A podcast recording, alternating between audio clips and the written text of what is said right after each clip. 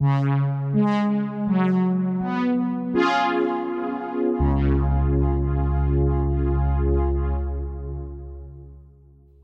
I'm Jonathan Hurd, programmer of Food Fight at General Computer Corp, and you're listening to the Ted Dabney Experience podcast.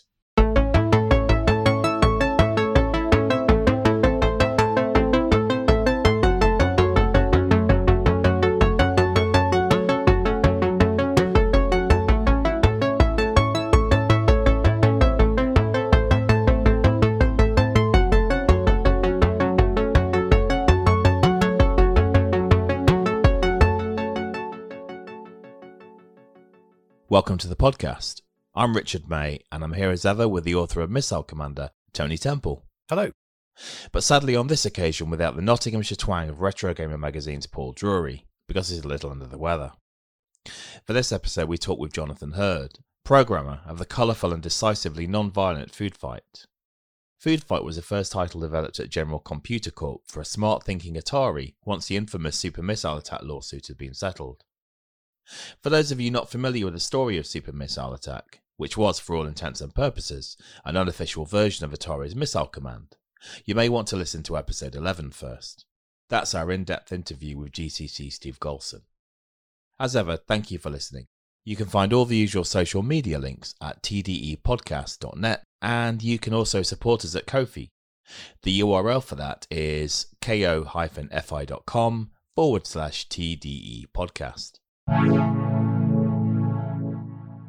I'm Gary Vincent. And I'm Mike Stuhler. The Ted Dabney Experience podcast is brought to you in association with ACAM, the American Classic Arcade Museum. Visit classicarcademuseum.org to learn more about our collection and visit us in Laconia, New Hampshire.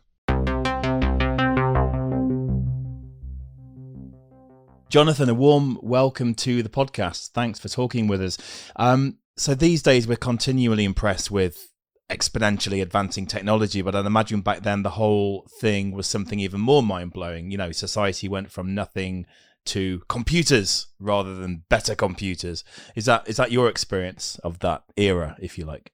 Uh, yes, and just to give you a sense of what my experience with computing devices was like uh, when I first started writing Fortran. Yes. On uh, not even mini computers, but a you know what was a full size computer at the time with card readers and everything. Uh, I had a I had a Texas Instruments calculator uh-huh. with trigonometric functions on it. To me, that was magical at the time. that was my experience with computing devices when I, in fact, I got that um, TI calculator when I graduated from high school as a graduation present. So that was the most I had ever experienced at the time that I uh, started writing Fortran. Mm-hmm. So, what was your um, motivation to ultimately study computer science at MIT? Well, uh, I would say my motivation is I wanted to learn things that I enjoyed. Mm. And, you know, I took organic chemistry, biology, um, psychology, of course, math and physics. But when I wrote software, I was um, I really enjoyed the experience of determining what I wanted software to do, mm. uh, programming it, typing it out on punch cards, and actually seeing it work. It's it was so rewarding to me that I thought this is what I want to do.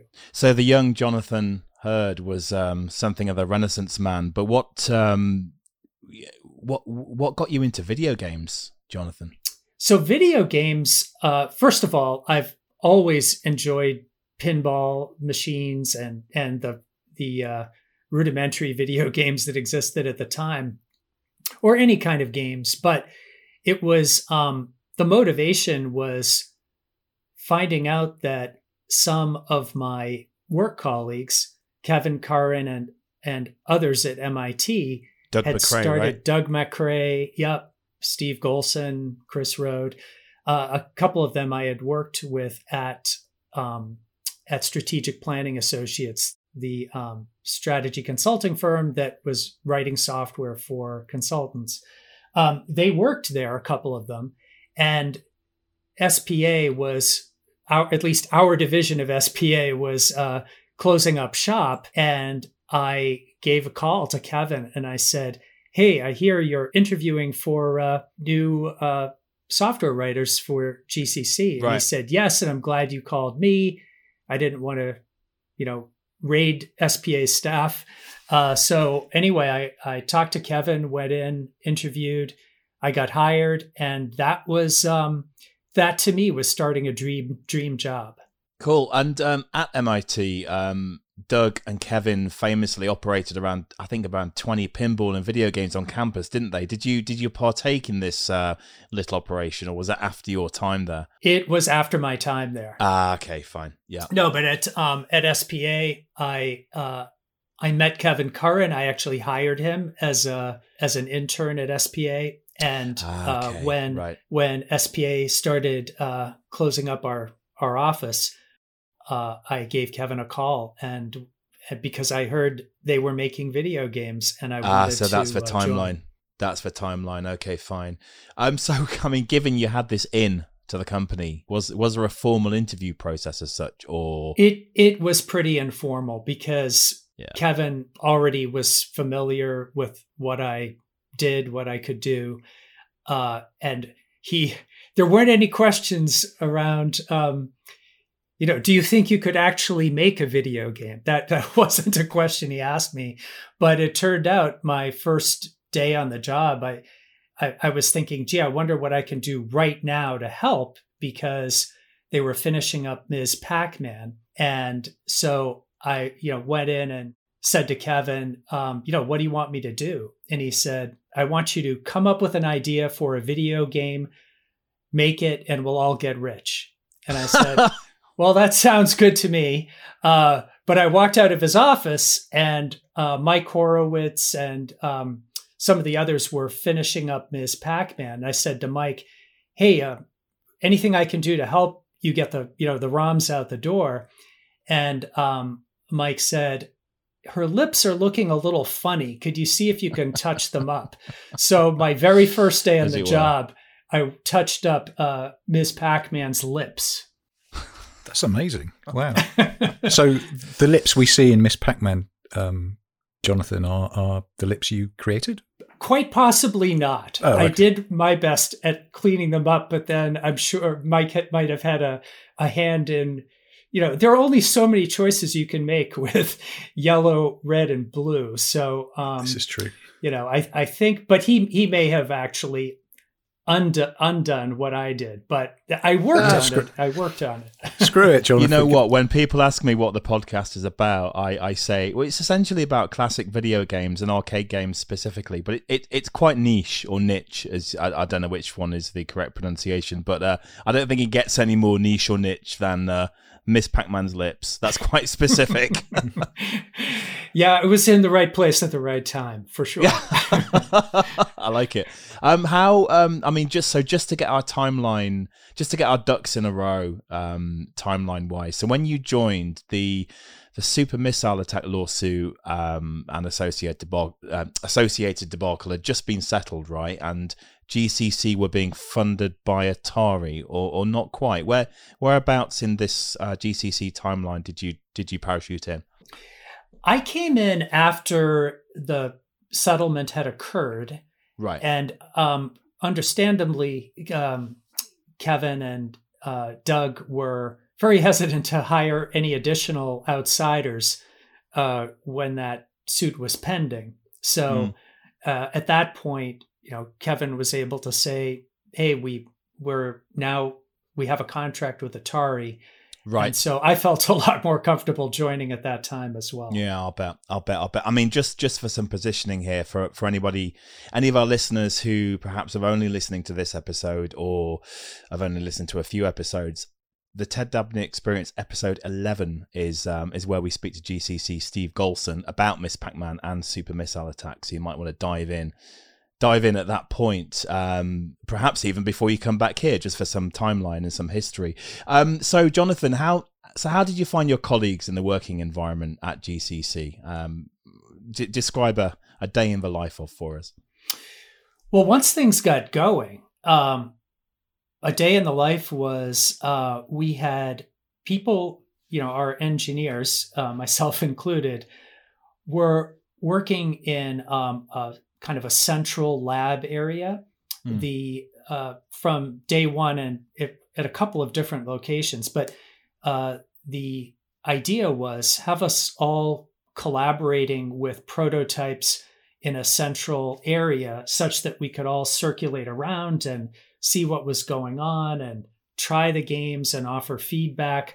And then we had offices where we had uh, desks and terminals where we could actually um, do our, you know, heads down thinking, programming, and Yeah. then go out into the central area, actually uh, implement it and tested. And so it was really a, a mix of, hey, when I need to be in the office doing things on my own, that was one thing.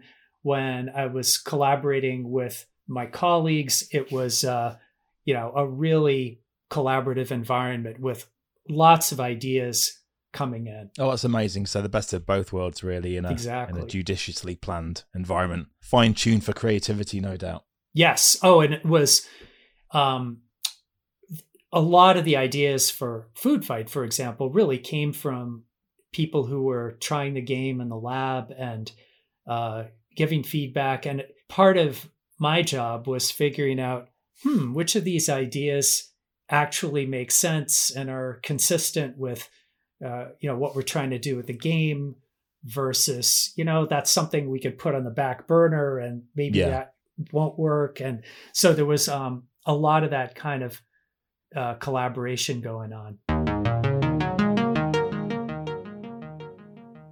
Hi, Jonathan. I, I just to go back to what you were saying earlier, it struck me as you were talking that GCC were unique in terms of its relationship with Atari, as they would have been the only, if not if not one of less than a handful of third-party developers for arcade machines. Would that is that would that be true to say? I believe that's probably true, uh, but there were, um, you know, there were also, uh, you know, for example, Activision. There, Hmm. there were others who developed cartridges that Right. ran on Atari's uh, home hardware, but I, I am not aware of. and There very well could have been. I'm not aware of any that were building arcade uh, machines that were outside of Atari as third parties. Yeah, and um, presumably the cabinets that you produced were built by Atari in Sunnyvale on their factory. There, there there wouldn't have been a separate manufacturing plant just for your games. I uh, it, it, a lot of them were, or a lot of the parts of the games were built uh, by Atari. In Okay. um, and in fact, I was very lucky to be there when Food Fight was on the production line. So Oh, uh, cool. I actually got to got to see it being created there. That must have been quite a sight. It was. I'll bet. Yeah, amazing. And presumably, any sort of politics or di- direction that Atari chose to send your way, presumably that you were shielded from that by the the Kevins of this world. You know, I think that um, if anything, I mean, we certainly did have a lot of collaboration uh, with them at times, not as much as we could have had, but Hmm. uh, for example, as Atari got closer to the finish, uh, sorry, as Food Fight got closer to the finish, and we were putting the finishing touches on Food Fight, Hmm. um, we were sending uh, materials to Atari. They were sending materials back to us.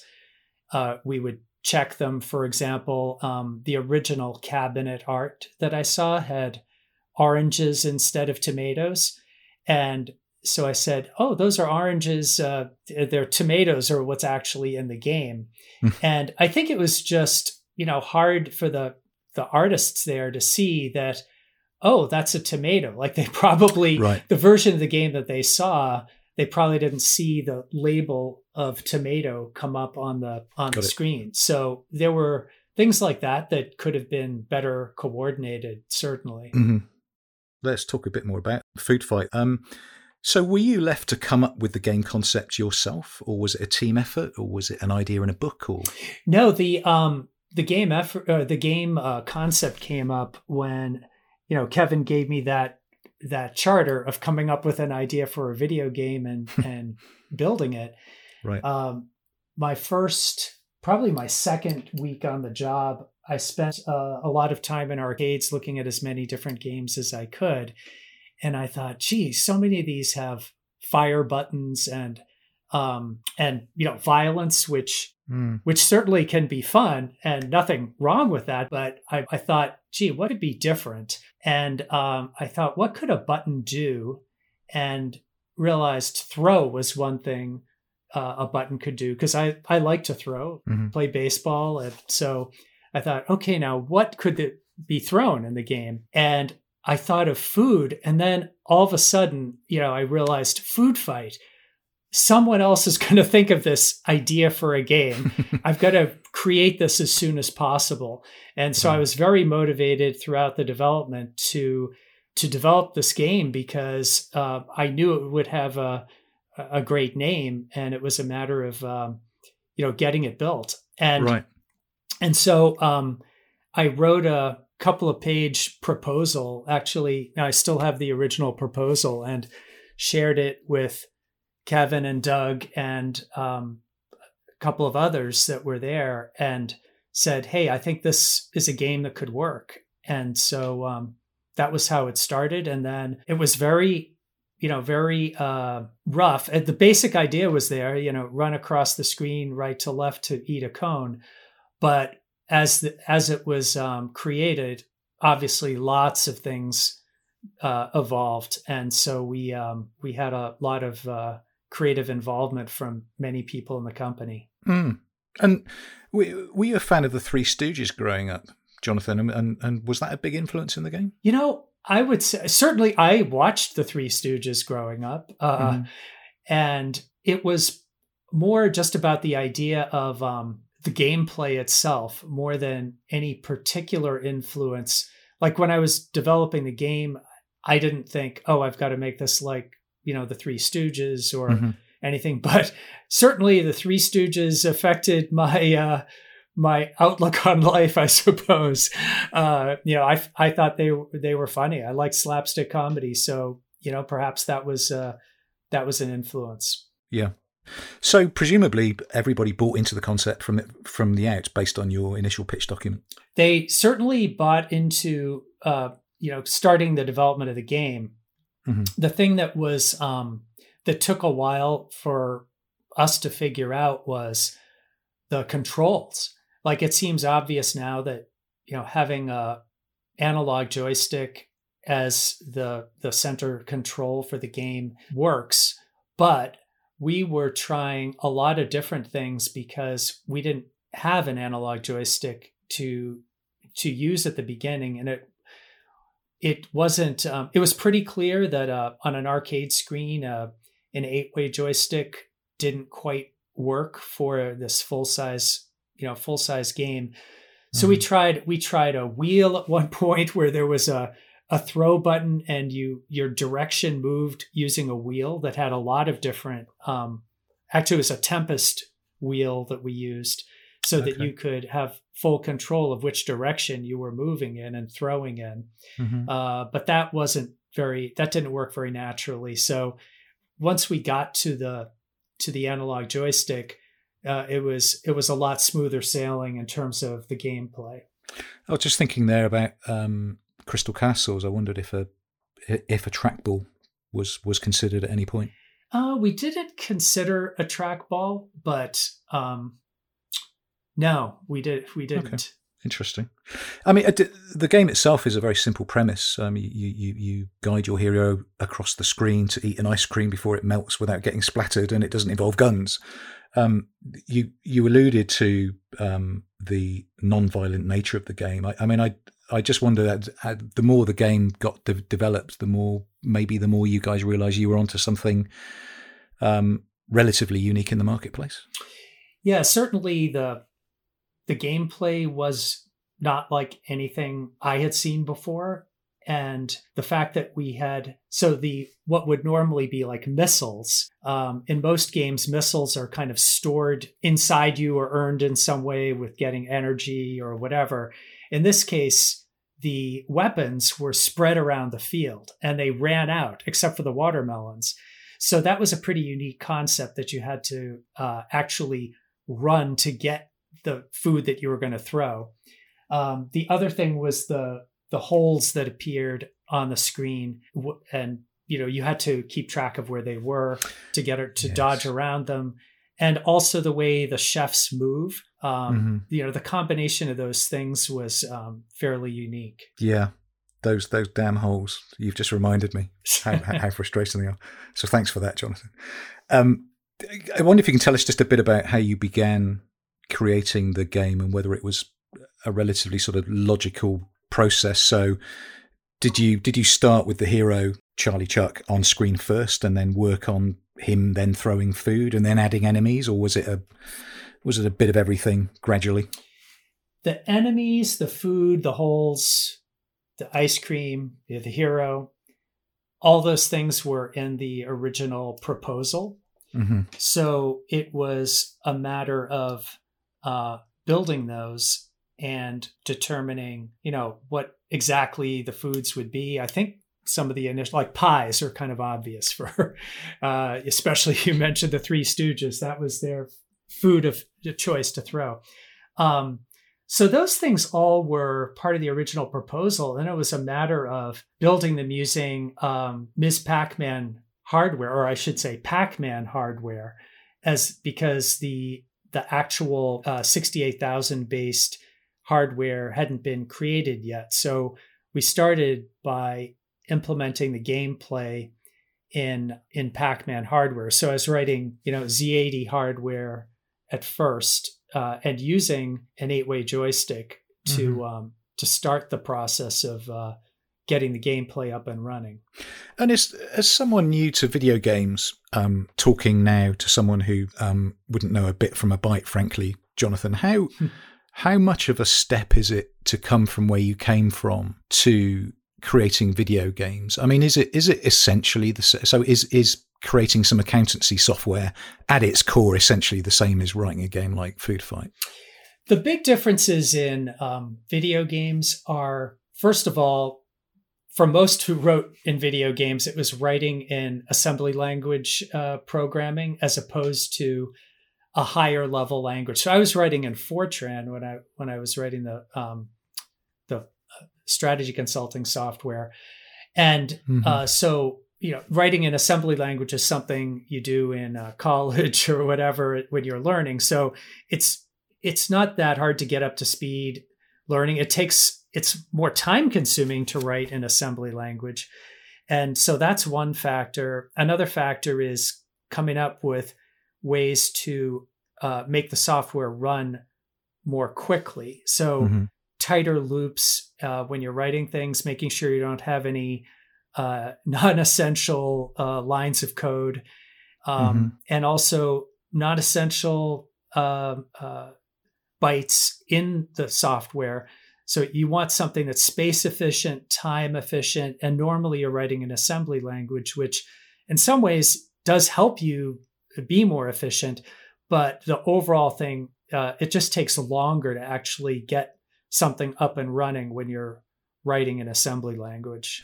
I suppose there's also that sort of X factor of of gameplay balance. Um, so rather than well, you know, we are we are writing a program here to do something specific. It either does it or it doesn't. Um, I guess with video games, it's a bit more subjective, isn't it? So, you know, is Charlie throwing the food too far? What what what does that arc look like in terms of when it leaves his hand and sort of lands on the floor? And how fast should the chefs be? Should they be slower? Should they be faster? I guess. I guess. Oh, that's a, bit... a great point. All of that fine tuning of the speed that of which at which the chefs are moving, the speed mm. at which the food they're throwing is moving. Mm. Um, yeah, how fast are you running compared yeah. to them? Yeah. All of those things require yeah tuning. So you could finish the game and go, well, I've written the game, here it is, and then, well, hang on a second, you know, it's it's gone out to testing and it's not quite right, and we need to tweak this this aspect of the of the gameplay.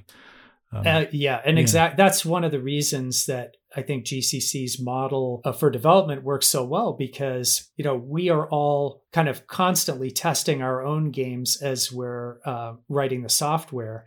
Uh, mm. Uh, but then when you watch others play, okay, did they did they lose on the first round too quickly because it was too hard or Right. did the progression from one round to the next uh, you know did the speeds step up enough that you know they, they don't get you know they don't lose hope. Like you always want this feeling that gee if i had just done that one move right you know i just moved a little further around that chef or not or turned a little earlier then i would have won. You know i would have eaten the cone.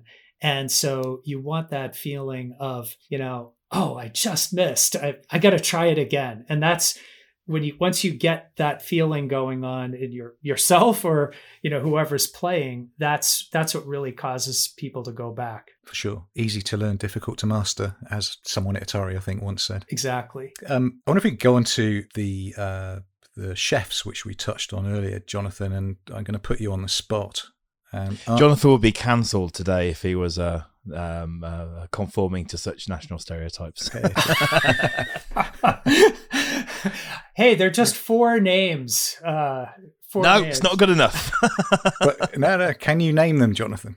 Oh, Angelo, Oscar, Jacques, and Zorba. In Brilliant. fact, I have a funny, um, a funny story to tell about that. I was up at uh, the um, the Funspot in um, New Hampshire by Weirs Beach, and this was um, within the first year after it was released, and I was up there uh, with a friend at Lake Winnipesaukee, and um, I went into the arcade and hey there's an arcade there's a food fight here. So i started playing the game and my friend was watching and some kids came up and they're like whoa.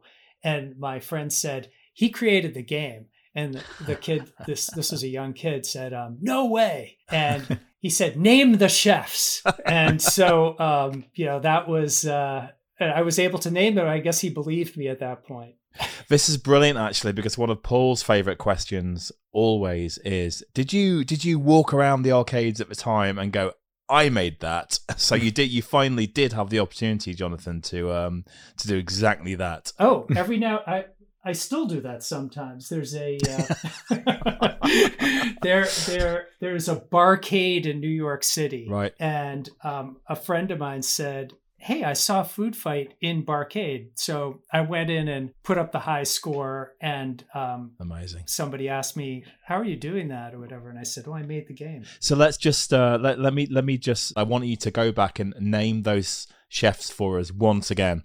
Um, uh, you've got Zorba the Greek, Jacques the Frenchman. There was no, well, he was not Zorba the Greek, although informally I said It's he was of- the Greek, Zorba the Greek pastry chef. Was, This is this is Paul stitching us up now with his notes because he No, is. is I'm good. reading This Paul's is good. notes. Zor- Zorba the Greek pastry Zorba the chef. It's even better. Come on, carry on, Jonathan, please. Go on. no, but, um, and there was Angelo, Oscar, and Jacques. And um, so those those were uh, names that uh, you know sounded like they came from uh, Italy, France, and Oscar was, I suppose, the U.S. or some you know Anglo country or whatever. So um, the, the one of the, one of the things we were going to ask you, um, Jonathan, was, was was the AI that you put into the game Be, because all of, all of them act independently and have different behavioural AI.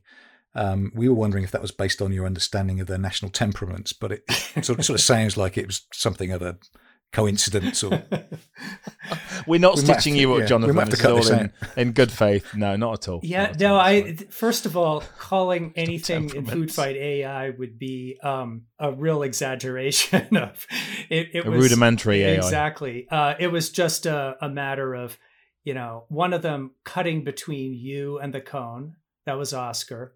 One of them running in a to a point uh, that you're headed to. That's um, Jacques.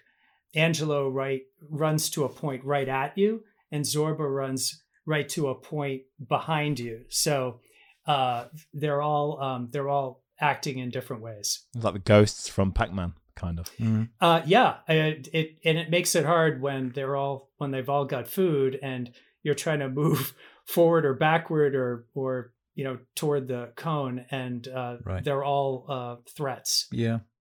And we spoke earlier about tweaking gameplay, um, Jonathan, and indeed some of the levels do take literally just just a few seconds. And um, but thankfully, you did include slow motion replays in the in the game. I wonder if you can tell us about why that came about. Well, the idea of the instant replay actually, and by the way, it's not in um, it's not in slow motion. It's Ah, okay. real. You know, it's the actual uh, motion.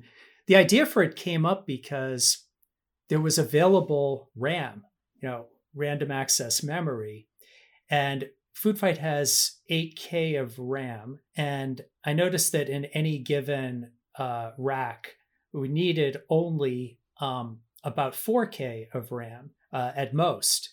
And so by saving the position of the joystick and the state of the throw button, um, you combine that with a random number generator seed that kicks off the kicks off the uh, rack, then you're able to replicate exactly what happened. And so, um, and we made sure that the food had to come close to you as you're running along. You had to have a close call with food, and you had to have a close call with a chef, uh, be, and that kind of made it interesting. We there was one point where we just had uh, instant replays pop up randomly, and that did not work because some of the uh, some of the racks were not you know were not very interesting. You didn't Mm. get close to a chef or food. You just kind of I think it's um, eight seconds you have to take if I'm remembering correctly. Uh, at least eight seconds uh, to um, finish the rack to to make it you know cause an instant replay. It's not Got it. an extremely short rack. Also doesn't qualify. That's interesting. I mean, um, uh, having having spoken to many a programmer on, on the podcast over the last couple of years, um, one of the common themes that comes up is trying to save memory and and you know code and trying to be more efficient with code. It, it's interesting that that you found you had um, you know space to to to add that feature. Yeah, and I think one of the reasons for that space is that the position of the holes, the foods, uh, starting holes that chefs would pop up from, you know, where you start, where the cone starts, those things vary rack to rack. Mhm. Uh, but they're all those things are determined by one random number generator seed. So Okay. you could imagine a different way of programming where you had to keep track of of where everything was on every um, you know on every frame or Mm. cycle of the the uh, the processor, and we didn't have to do that because everything was determined by you know the state of the throw button and the state of the joystick or position of the joystick, and that starting uh, random number generator. So we didn't need much RAM. Fascinating. Um, on on to more um, lighter-hearted subjects. The, the the way Charlie's head expands and his this this huge uh, Gene Simmons esque tongue kind of envelopes the ice cream cone. It's it's it's kind of kind of disturbing on on one level, but but kind of fits perfectly on on, on another. Yeah, so the original proposal had that idea that the act of eating the cone would actually be kind of really funny, like shocking and funny at 1st Uh-huh. And so um, once we, you know, started, uh, and by the way, when I keep saying we, a lot of the times it was me, but we we had others writing software for the game too. So, Sure. um, uh, but that first version of his head expanding, I made a very, an even more exaggerated version of it, which was just too much. The tongue was too long, the head was too big, and so um, you know it uh, toned it down to being something that was funny but not you know totally crazy. Right. Interesting. Um, you, I just want to jump back. Um, you mentioned going to Funspot after the game was released and finding a food fight cabinet there. Would I be right in assuming that the food fight that's still it, still at Funspot would be that same cabinet that's just simply been there for the last forty odd years? It's possible. Uh, it, it- it's actually probably likely. I would Yeah. think. Um, That's a question for Gary Vincent, Yeah. isn't yeah, it? Um, yeah. Oh, it- Gary it- would know. Uh, it's cer- certainly the case for um, the missile command there, as I understand it. That's the same missile command that they purchased in August 1980 or whenever it was. So, yeah, in- interesting. Um, uh, Jonathan, so fighting with food was also featured in a game by Williams um, entitled Splat. I, I, thought it was interesting that you mentioned earlier that as soon as you thought of the idea, you thought to yourself, I've got to write this game before someone else does. Um, Splat was released in 1982. I just just wonder if if you had any consciousness of that game when it came out, as as Food Fight must have been well into development by then. And and w- were you concerned that it had stolen your thunder or not? You know, I heard about Splat only when, and I can't remember what the date was when I saw it, but in um, in an arcade in Framingham, Mass, uh, where I used to uh, test Food Fight.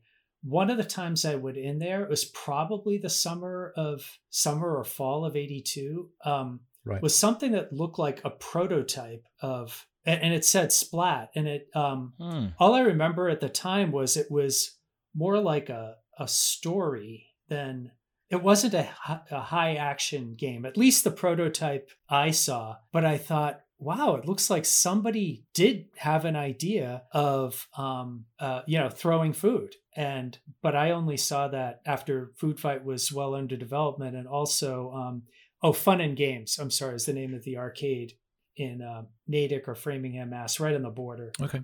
Well, that is that is Williams Amusements territory back then, wasn't it? So that's really, you know, what's really fascinating is we hear about, uh, anecdotally, of course, we hear, you know, we hear about all these games that went out on test, and like ninety nine percent of which just vanished without trace. And we often ask people, you know, have, uh, have you kept any any artwork or any? Do you know of any prototype cabinets um, that are out there? And nobody does. And we only kind of hear about these um, games that are lost to time, kind of obliquely um, uh, uh, within an anecdote, um, uh, such as just now from yourself. It's I just find that really um, it's almost like a window, like a like a glimpse into uh, into like Yeah. a, a, a lost era. I mean, suffice to say, Jonathan, um, at least until we speak to the pro- programmer of Splat, I don't think there's any competition. Oh uh, uh, no, for, for food fight Food is, Fight is- um, no by far It is Yeah, most sure. definitely the super, superior game. No, sure, but what it's it's just really really fascinating to kind of it's like kind of just it's like hearing a like somebody step on a twig in the woods. You know, oh wow, what's what's what's that? Mm. Like a prototype of Splat nobody's ever heard of. You Mm. know, it's uh, it's interesting.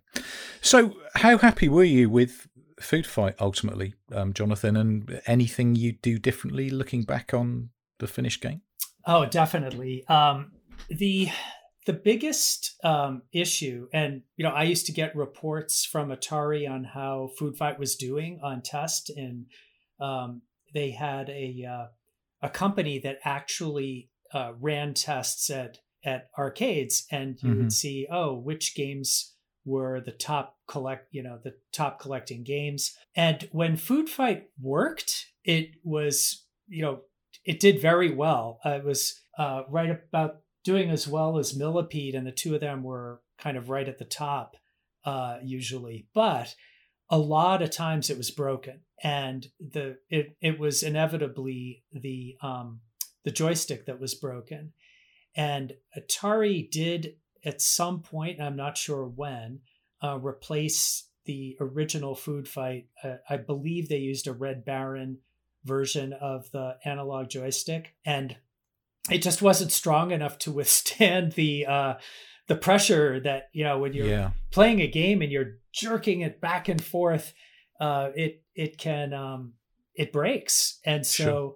I would say that was the number one thing. If if there had been either more time or um, or the you know the improved joystick could have been developed earlier, that would have been uh, that would have been a plus. There was also something I did during the design that in retrospect I wouldn't have done, which is there's a, a sequence in attract mode. There's a sequence of screens showing the high score table, you know, what a typical rack looks like, a pre-programmed one, and then like a, a game showing the names of the chefs, the foods, watch out for holes. It was almost like a, a demo instruction, you know, set of instructions on how to play.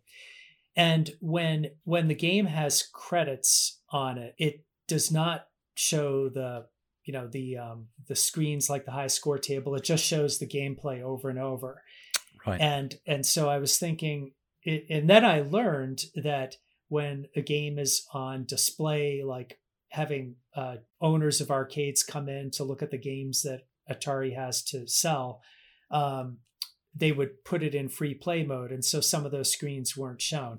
You know, in retrospect, I would have changed that. Honestly, I'm Mm. not sure how much of a difference that made, but I would have um, I would have liked to see that um, you know that those screens shown. One other thing that you know, if you look at the game, the the cabinet's beautiful. The marquee up at the top has you know food fight and in a, a certain design. On the game itself, we wrote the software and did the graphics prior to um, handing them over to Atari. And that food fight, that doughy looking food fight that, you know, uh, Daryl Myers, one of our artists, created like mm. one of maybe his first day on the job. Um, when I look at that compared to the exterior of the game, it looks like it was done by two different companies, which in fact is the case. And so, you know, I would have liked to see Food Fight look the same. Um, That's a really but, good point. Uh, you know, yeah. but I can uh, picture it now on screen. Yeah, you're right. It's uh, something I didn't pick up on, but yes, it's it, it's definitely a different uh, design. Yeah, and there's a bug that rarely occurs, but it does happen, and it resets the machine, which I wish I had not uh, made that bug. If you go to the very last moment on a screen and you qualify for an instant replay, then instead of going to the instant replay, it actually resets the machine. So that was a oh. pretty unfortunate bug as well. Oh, wow. But that doesn't occur at too regular. No, no. Interesting. And so, did you get feedback from Atari?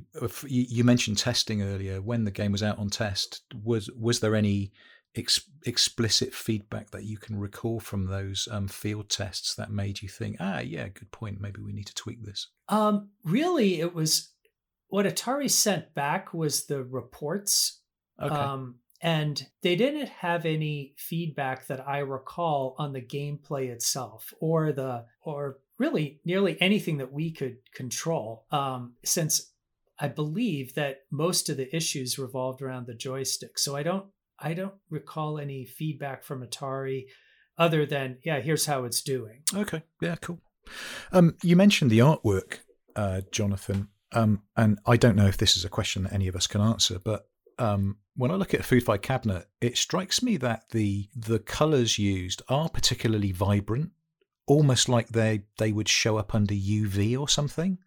There's like a certain um, luminescence around, you know, the blues and the oranges and the yellows that that you don't see on other Atari cabinets. I, I just wondered if they used a, a slightly different process to make the to make the artwork pop even more than some of the other games which were released around that time. Uh, I can't answer that, uh, but um, and I don't think any of the colors are fluorescent, but I could take a black light down and shine it on the cabinet and, and let you know. Yeah, we can hang on, Jonathan. Go ahead. No, I'm kidding. Sorry, sorry. Oh, food the, the food fight is such a, a beautiful, beautiful, beautiful cabinet. It really is. Um, yeah, I mean it's an amazing game, but just you know the whole package. It's um, I, I nearly, I nearly very nearly pushed the button on uh, on on getting one last year, but it was a bit a bit too rich for my blood. But by God, it's gorgeous. Yeah, I encourage anybody to look it up. I had an opportunity to buy one about ten years ago, and I thought, oh right. no, it's far too rich. And if I think about what a food fight fight's worth now, I I think I made I think I made the wrong decision. I, I, I actually quite like that as well. I quite like the um the Atari Island uh, mini or cabaret um, food fight as well, which I think shared a cabinet with Popeye um, which was briefly a, an Atari right. release as well. Yes, Am I indeed. wrong? Yeah, you're right. Tony? Yeah. Yeah. Yeah. Yeah. Lovely little thing. I think there's some guy still on eBay, some dealer in America still trying to sell it for like four thousand dollars or something. Maybe it's maybe it's still yeah. Are you aware if they actually built any cocktail table uh versions of it? I'm gonna say yes, yes. because yeah. I've seen one relatively. Oh, there recently. we go. I Tony, you're there is a cocktail, right? There is. I yeah, there uh, is. Well, yeah. I'm saying that I just recall seeing a photograph of one. I'm not sure if I've actually. seen I it. I think there was. I don't. I think it's a quite a rare beast, and I think there was one for sale on KLOV or uh, a, a, it's, not, it's not a site I go to these days. But I think the last time I was there, I'm fairly sure there was a a food fight there cocktail. I am looking at Google right now. And if you huh. pun- if you punch in food fight cocktail table, it's the first couple of images. Uh, there we go.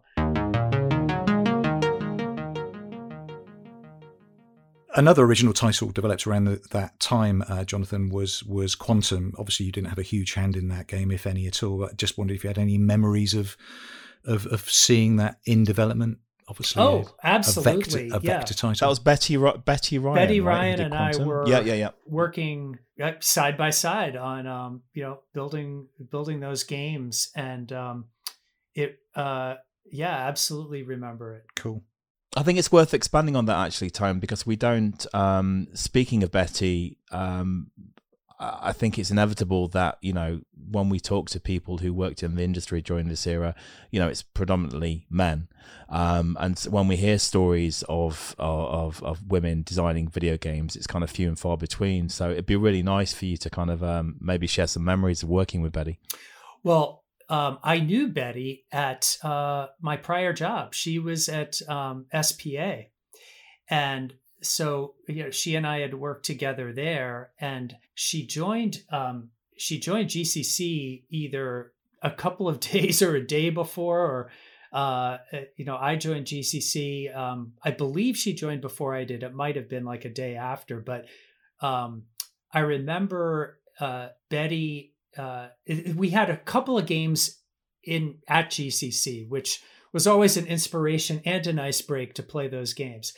And uh, as I was thinking about, you know, what game could I possibly uh, create here, um, Betty was playing Tempest, and I was watching her playing Tempest, and and I thought and, and asked her like, what caused you to keep playing, going back to it? And she said, there's something about the danger you know when you feel this you know danger when you're playing and um so i remembered that and uh kind of thought oh i have to make sure that when people are playing food fight they feel that you know they're in jeopardy that they feel this danger of a food coming close to them or a chef coming close to them. So yeah it was very um it was very cool uh you know collaborating with her at gcc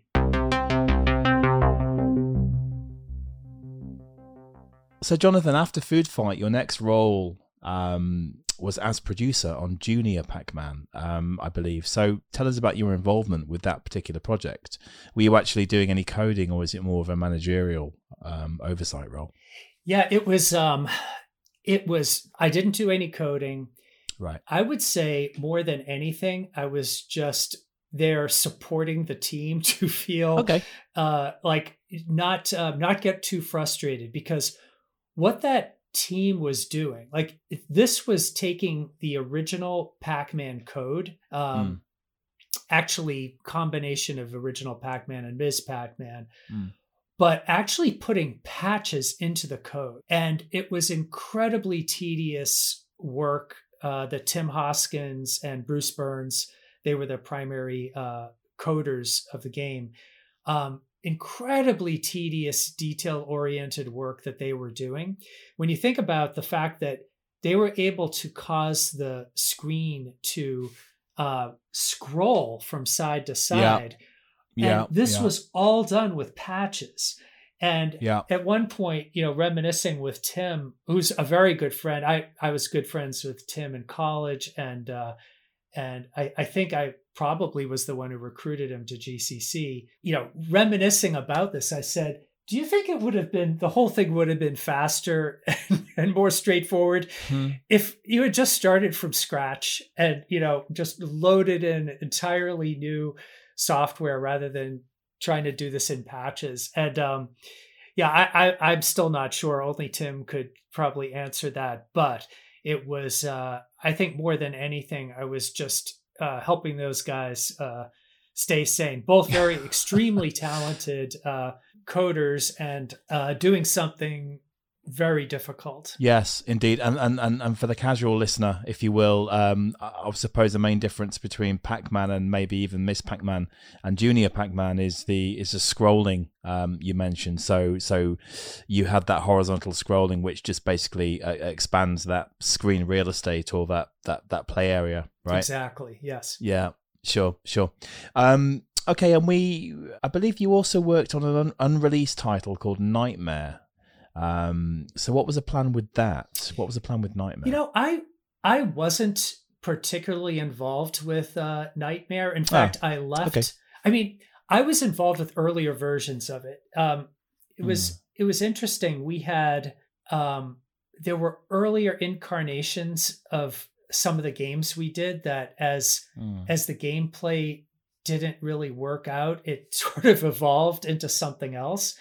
And I Mm. think as Nightmare was evolving, I actually um, had left GCC, uh, but Ah, um, okay. but I I know the developers Roland Janbergs and um, Steve Zemansky, you know, were among those that uh, worked on that game. Right, sure. I, I mean, I was going to ask why why Nightmare did not get a release, and I was then going to ask whether whether that was GCC being caught up in the um you know the infamous um uh, video game crash that we that we hear about and refer to constantly of 83 um but i mean maybe you can talk about that. I mean even though you'd left gcc how how did that how did that kind of wider um how did that crash um feel from the inside as it were?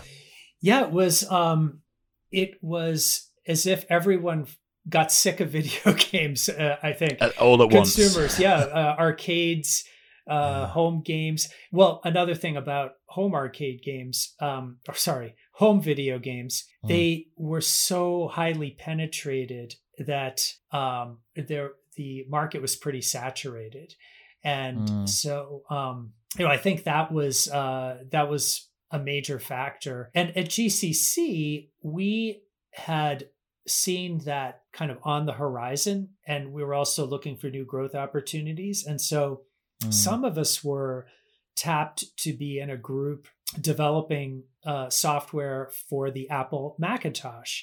And Oh, okay. uh, so I was on that team that was specking some of the the software that could be created. We had a delivery at one point of Lisa's, where Yeah. which uses a similar um, operating system, larger, but you had to cross compile on a Lisa to write software for a Mac. Mm. And um, I just felt at one point there that um, I I did not feel myself capable enough to write you know production business software uh, that would um, that would run on a Mac, and um, so I decided, gee, where where else could I learn about writing business software? So I looked at some other opportunities and um, and decided to join a different company. But Mm. you know, it by that time I was kind of out of uh, doing video games. Mm.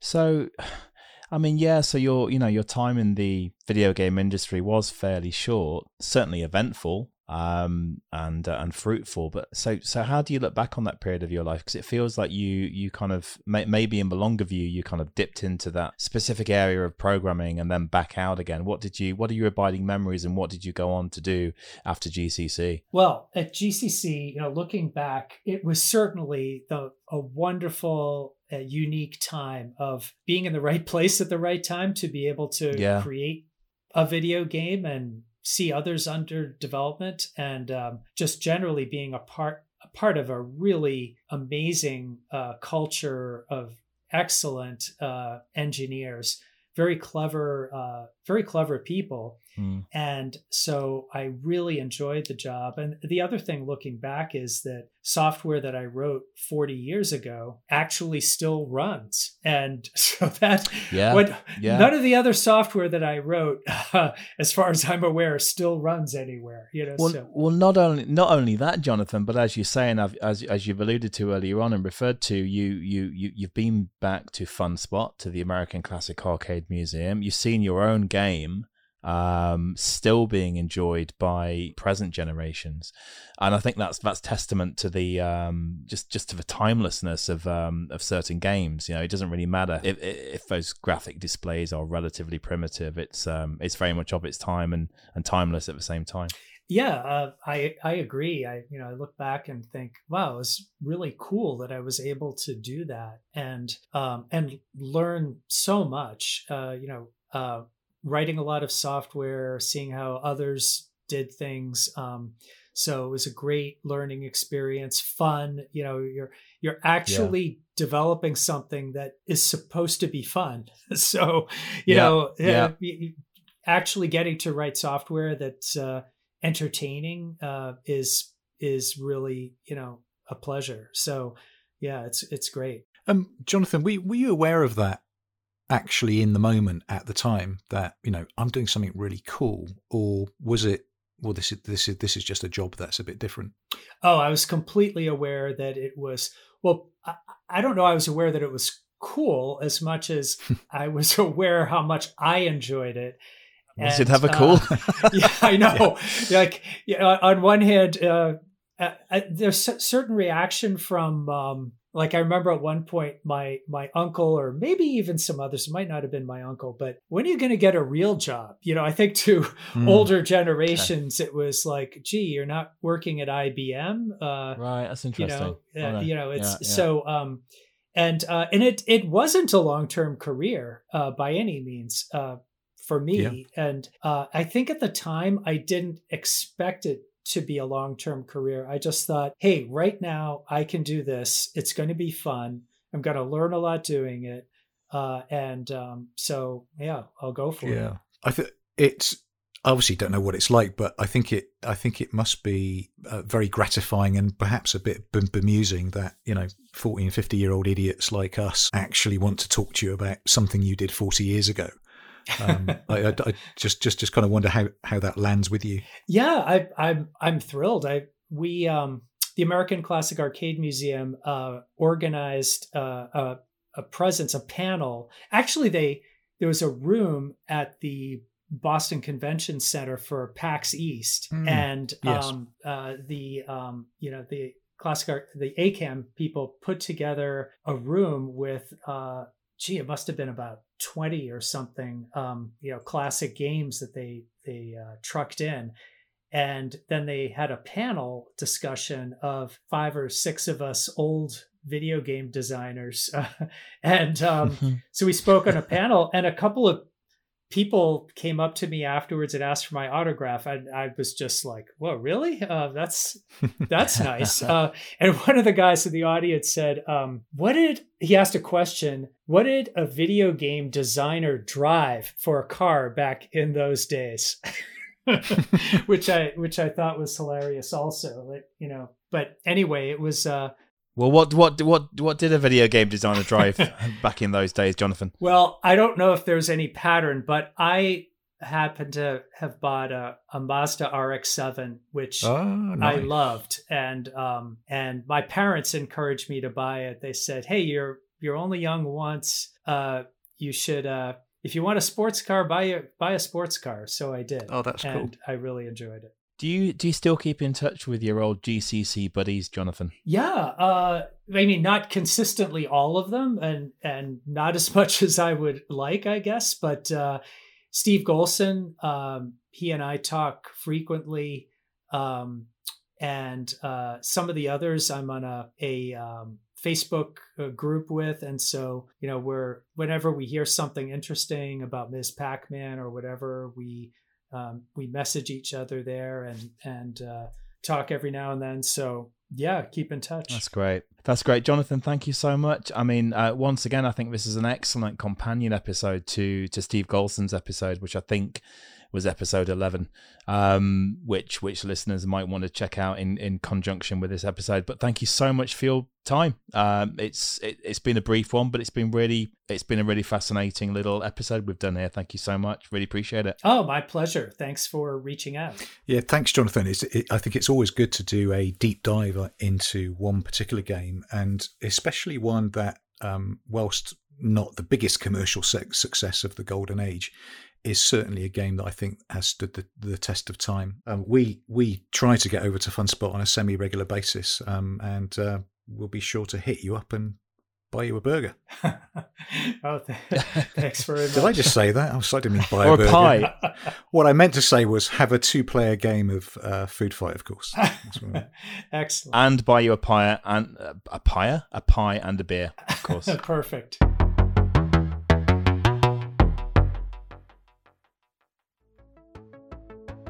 You've been listening to the Ted Dabney Experience podcast with me, Richard May, Retro Gamer Magazine's Paul Drury, and arcade blogger Tony Temple.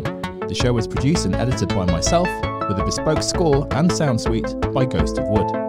Additional technical support by Jason Arber.